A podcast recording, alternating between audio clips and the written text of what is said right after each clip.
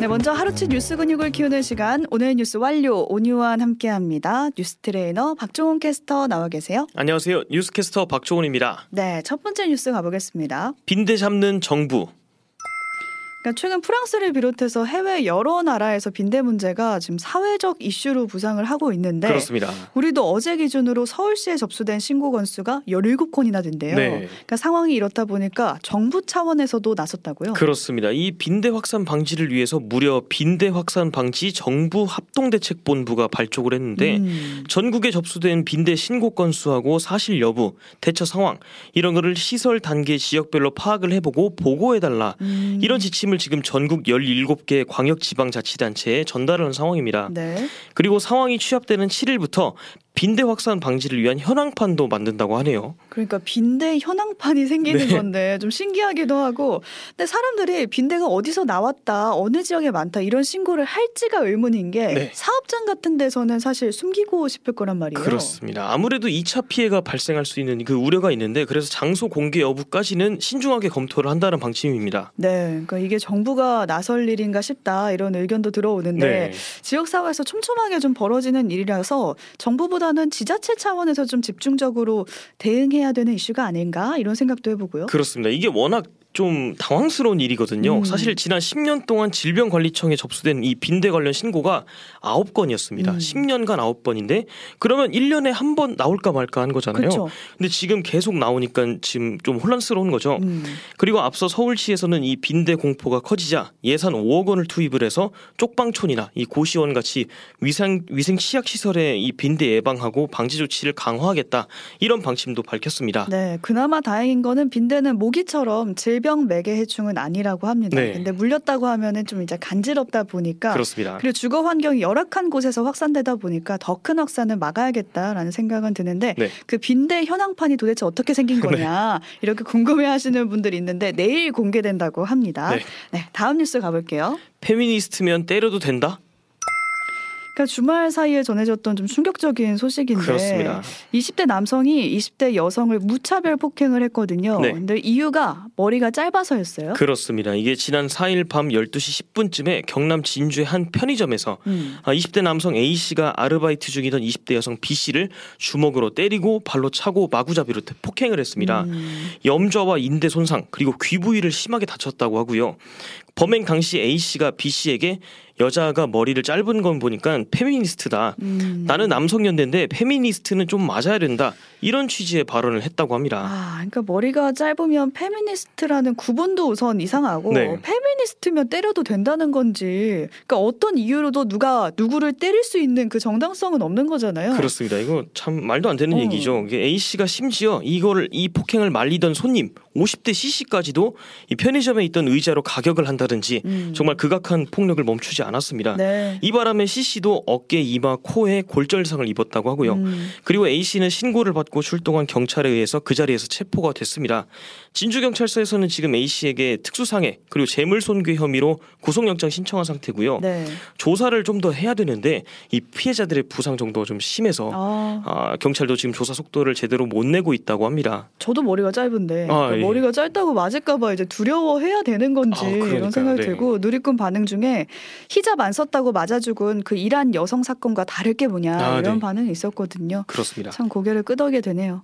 다음 소식 가볼게요. 빵 사무관, 라면 주무관? 원유값 올라서 우리가 밀크플레이션 얘기도 했고 네. 설탕값 오른다고 슈가플레이션 얘기도 그렇습니다. 했거든요. 그러니까 안 오르는 게 안 없는 게. 상황인데 네. 먹거리 물가가 이렇게 고공행진 중인데 통계로도 확인이 됐습니다. 그렇습니다. 이 어제 통계청 발표에 따르면 올해 1월에서 10월까지 이 식료품, 비주류 음료 물가 상승률이 작년 같은 기간 대비 5.1% 올랐다고 합니다. 음, 그러니까 연간 기준으로 보면은 2019년에 0.0%에서 2020년에 4.4% 그리고 2021년에 5.9% 지난해 5.9%를 기록했거든요. 네. 저희가 화면으로 띄워드리고 있는데 지금 이런 수치가 이대로 유지가 된다면 올해까지 3년 연속 5%를 넘기게 되는 거거든요. 음. 이게 10년 만에 처음 있는 일이라고 합니다. 아, 그리고 앞서 말한 대로 원유나 곡물 같은 이 국제 원자재 가격이 오르는 것도 아, 큰 영향을 미치고 있는 거고 이 가공식품은 사실 이제 사치다 이런 평가가 나오고 있어요. 음. 잼이 23.9% 그리고 치즈가 23.1% 오르는 등 이 증가폭이 정말 가파릅니다. 엄청 올랐네요. 그렇습니다. 그리고 올해 1월에서 10월까지 이 음식 서비스 물가 상승률도 작년 같은 시기보다 6.4% 올랐는데 원래 식당 메뉴값은 한 번 올라가면 다시 내려가는 일이 없잖아요. 그렇죠, 그렇죠. 그럼 외식을 줄이는 것밖에는 답이, 답이 없는 거죠. 네, 그러니까 먹거리 물가 오름세에 가장 심한 타격을 받은 건 그냥 당연히 소득 낮은 계층일 것 같거든요. 그렇습니다. 뭐 다른 거는 줄여도 먹는 걸 줄이는 게 어렵잖아요. 그러니까요. 이 2021년부터 지난 2분기까지 소득 하위 20%인 1분위 가구가 이 식료품하고 비주류 음료에 지출한 금액이 월 평균 25만 8천 원이라고 합니다. 음, 여기에 지금 음식 서비스 그러니까 식사비로 지출한 금액 13만 천 원까지 더하면 월 평균 39만 원 정도 를 식비에 쓰는 거잖아요. 네. 이 기간 동안 1분위 가구가 이 소비나 저축에 쓸 수 있는 그 처분 가능 소득이 87만 9천 원이었습니다.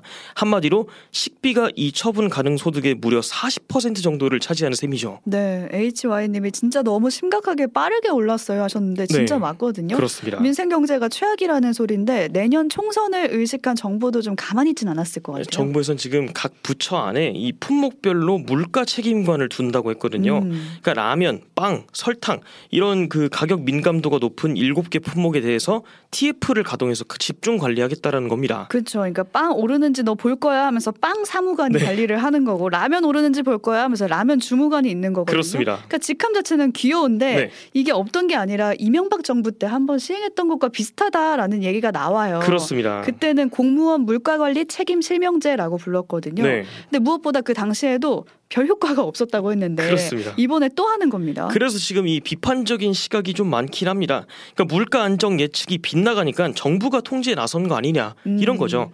실제로 할 수 있는 게 뭐 공무원들이 식 품 외식 업체를 직접 만나서 가격 올리지 마세요. 뭐 요 정도 협조를 구하는 방식이 음, 다거든요. 네. 이명박 정부 때도 사실 정부가 이렇게 얘기를 하니까 기업들이 할 수 없이 가격을 내추긴 했는데 네. 생산 비용 자체가 떨어지는 건 아니잖아요. 그렇죠. 그래서 나중에 한꺼번에 가격을 올렸던 그런 전적이 있습니다. 못 올린 만큼 또 나중에 한꺼번에 올려버렸거든요. 그렇습니다. 그러니까 실효성도 실효성인데 이번 정부가 자유를 참 많이 강조하잖아요. 네. 근데 시장 경제 체제에서는 제일 중요한 개념이 자유인데 거기 그 자유를 제한하고 나섰다는 게 좀 앞뒤가 안 맞는다는 인상을 받긴 합니다. 그렇습니다. 다음 뉴스 가보겠습니다. 김포 서울 편입 시장끼리 만났다. 그야말로 정말 뜨거운 감자고 그렇습니다.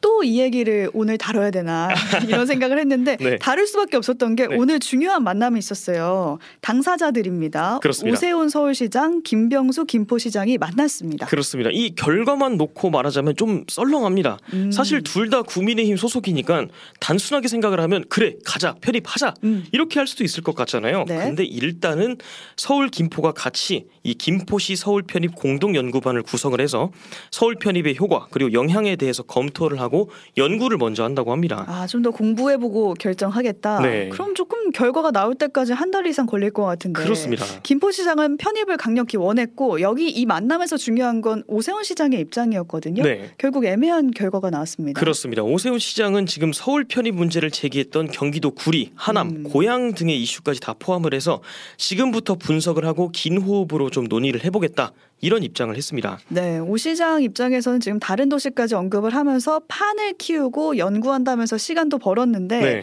국민의힘 소속의 다른 지자체장, 지자체장들은 기다리지 않았습니다. 그렇습니다. 지금 본격적으로 반대 목소리가 처음으로 나오고 있어요. 그렇습니다. 이 유정복 인천시장 반응이 제일 직설적이었는데 음, 실현 불가능한 허상이자 국민 혼란만 일으키는 정치 쇼다 음. 이렇게 이야기를 했습니다. 네. 그러니까 지방 행정 체제 개편은 국민 의견 수렴이 필요한 중대한 사안이고 지금 선거 5개월 정도를 앞두고 아니면 말고식의 이슈화는 무책임한 일이다라면서 강도 높게 비판을 했죠. 이 발언만 보면은 거의 민주당 측에서 한 것 같거든요. 네. 지금 자기 당을 향해서 날석에 비판하고 있는 거예요. 그렇습니다. 지금 유정복 인천시장의 발언엔 특히 무게도 있어가지고 좀 주목이 되고 있는데 음, 이 유정복 인천시장이 구- 김포 군수, 김포 시장 그리고 김포에서 삼선 국회의원을 지냈던 바 있었던 인물입니다. 음, 그리고 역시 국힘 소속 지자체장이기도 한 김태흠 흠 충남지사도 지방 메가시티 조성이 우선이다 음. 이러면서 반대 입장을 분명하게 했습니다. 네. 또 국민의힘 서병수 의원이 부산 지역 5선 의원이거든요. 네네. 그러니까 비슷한 논리로 현역 의원 중에는 처음으로 반대 입장을 냈더라고요. 그렇습니다. 그러니까 당과 지자체가 한 목소리로 똘똘 뭉쳐도 이 될까 말까 메가톤급 이슈인데 지금 그렇습니다. 목소리가 좀 갈라지면서 과연 가능할까 싶은 생각은 듭니다. 네. 여기까지 박수홍 캐스터와 하루치 뉴스 근육 키워봤습니다. 고맙습니다. 고맙습니다. 오늘 뉴스 완료.